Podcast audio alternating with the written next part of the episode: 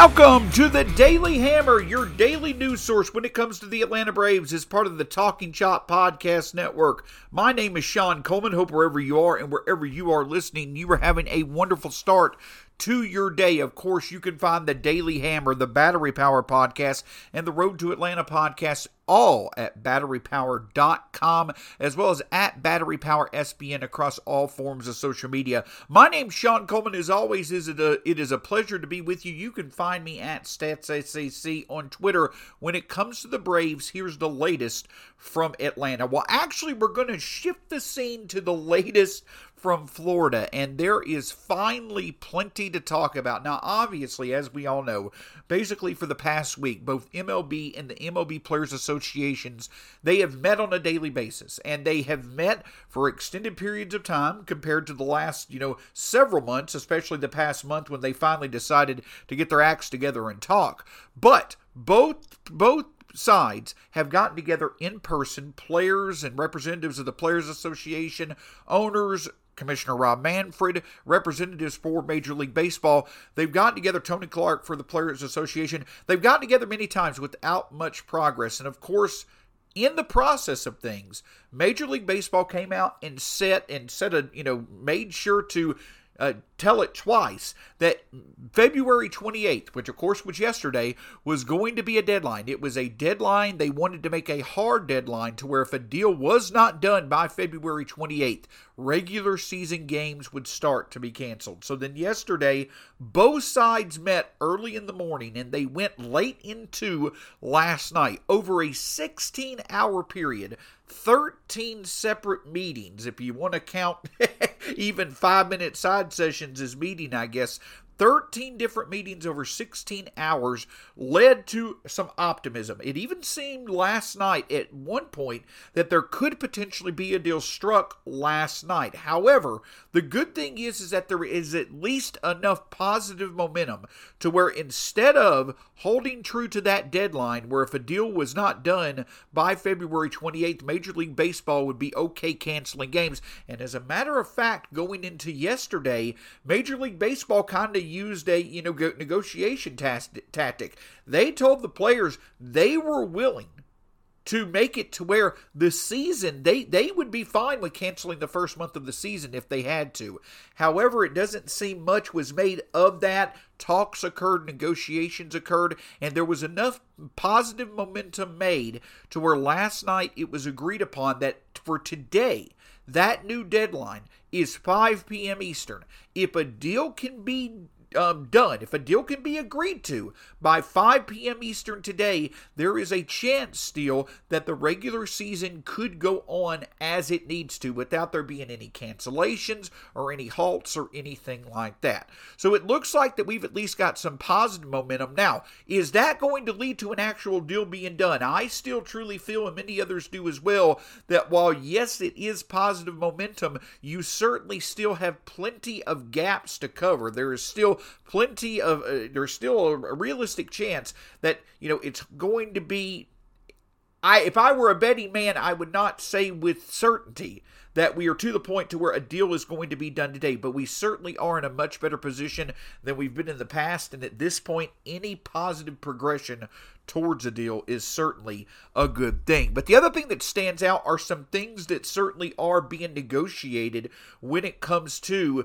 the, you know, overall negotiations in terms of what a deal could include, as I've mentioned several times before when it comes to the Daily Hammer, it's not only the fact that we're going to get the fun or the excitement that's there with the lockout ending, but the other byproduct of these negotiations is significant changes to what we know as the sport of baseball today. And the thing that stands out is, is the potential for a 12 team playoff now really seems to be the case. Obviously, the owners wanted expanded playoffs for the potential to make more money. It it seems like that's something that the players are on board exploring. Of course, with expanded playoffs, that means that more teams are going to consistently be in the running, and that could change things. It could change things at the trade deadline, it could change how teams approach the offseason. There are many different things that can change if you expand the playoffs that not only obviously affect the playoffs, but also the regular season as well. So we're not just talking about changes that are coming for the structure of how players are paid. We're not just talking about ways that uh, or things that are going to change as far as the structure of draft pick compensation and things such as that. We are literally talking about changes that are coming that not only are going to affect the game on the field, but also the overall landscape of the game when it comes to both regular season and postseason play. So not only are we, all waiting for the lockout, to finally come to an end, for an agreement finally to happen. Once that occurs, and before all the, the chaos occurs with the offseason and getting ready for spring training, it's also going to be very interesting to see just how many parts of the game are significantly impacted moving forward versus how they've been in the past. Support for this show comes from Sylvan Learning. As a parent, you want your child to have every opportunity but giving them the tools they need to tackle every challenge, that takes a team. Now more than ever, educational support tailored exactly to what your child needs can make all the difference. That's why parents have trusted Sylvan Learning for 45 years as the ultimate teammate in their child's educational journey, instilling in them a love for learning and a passion for reaching the next level. And Sylvan's Insight Assessment can identify gaps in learning and areas that could be of concern for your child. It's a 360 degree view into your child's learning that you can't find anywhere else and helps ensure that your child didn't miss something in school that might put them at a disadvantage in the future. And right now, it's the best price of the year at $29. Go to sylvan29.com to learn more and get your child's assessment for only $29. That's S Y L VAN29.com. This episode is brought to you by La Quinta by Wyndham. Your work can take you all over the place, like Texas. You've never been, but it's going to be great because you're staying at La Quinta by Wyndham. Their free bright side breakfast will give you energy for the day ahead. And after, you can unwind using their free high speed Wi Fi. Tonight, La Quinta. Tomorrow, you shine. Book your stay today at lq.com. Obviously, another thing that came out recently that was certainly interesting to see when it came to the Braves was the top 100 when it came to the ZiPS projections. Obviously, we talk about ZiPS quite a bit on the podcast here. You hear them all across baseball. A great projection system from Dave Szymborski through Fangraphs. But the ZiPS top 100 prospect list came out, and the Braves actually had seven prospects that were on, or excuse me, six prospects that were on that list. Now, you will see usual names like Shea Langeliers, you'll see Michael Harris, you'll see Cristian Pache, so on and so forth. But there was also some pretty good love from the ZiPS project, projections top 100 system for a few Braves pitchers. And one that truly does stand out is right hander Bryce Elder. Now, Bryce Elder was a draft pick out of Texas a few years back, and he is someone that has really stepped up his game. He had one of the more impressive, you know,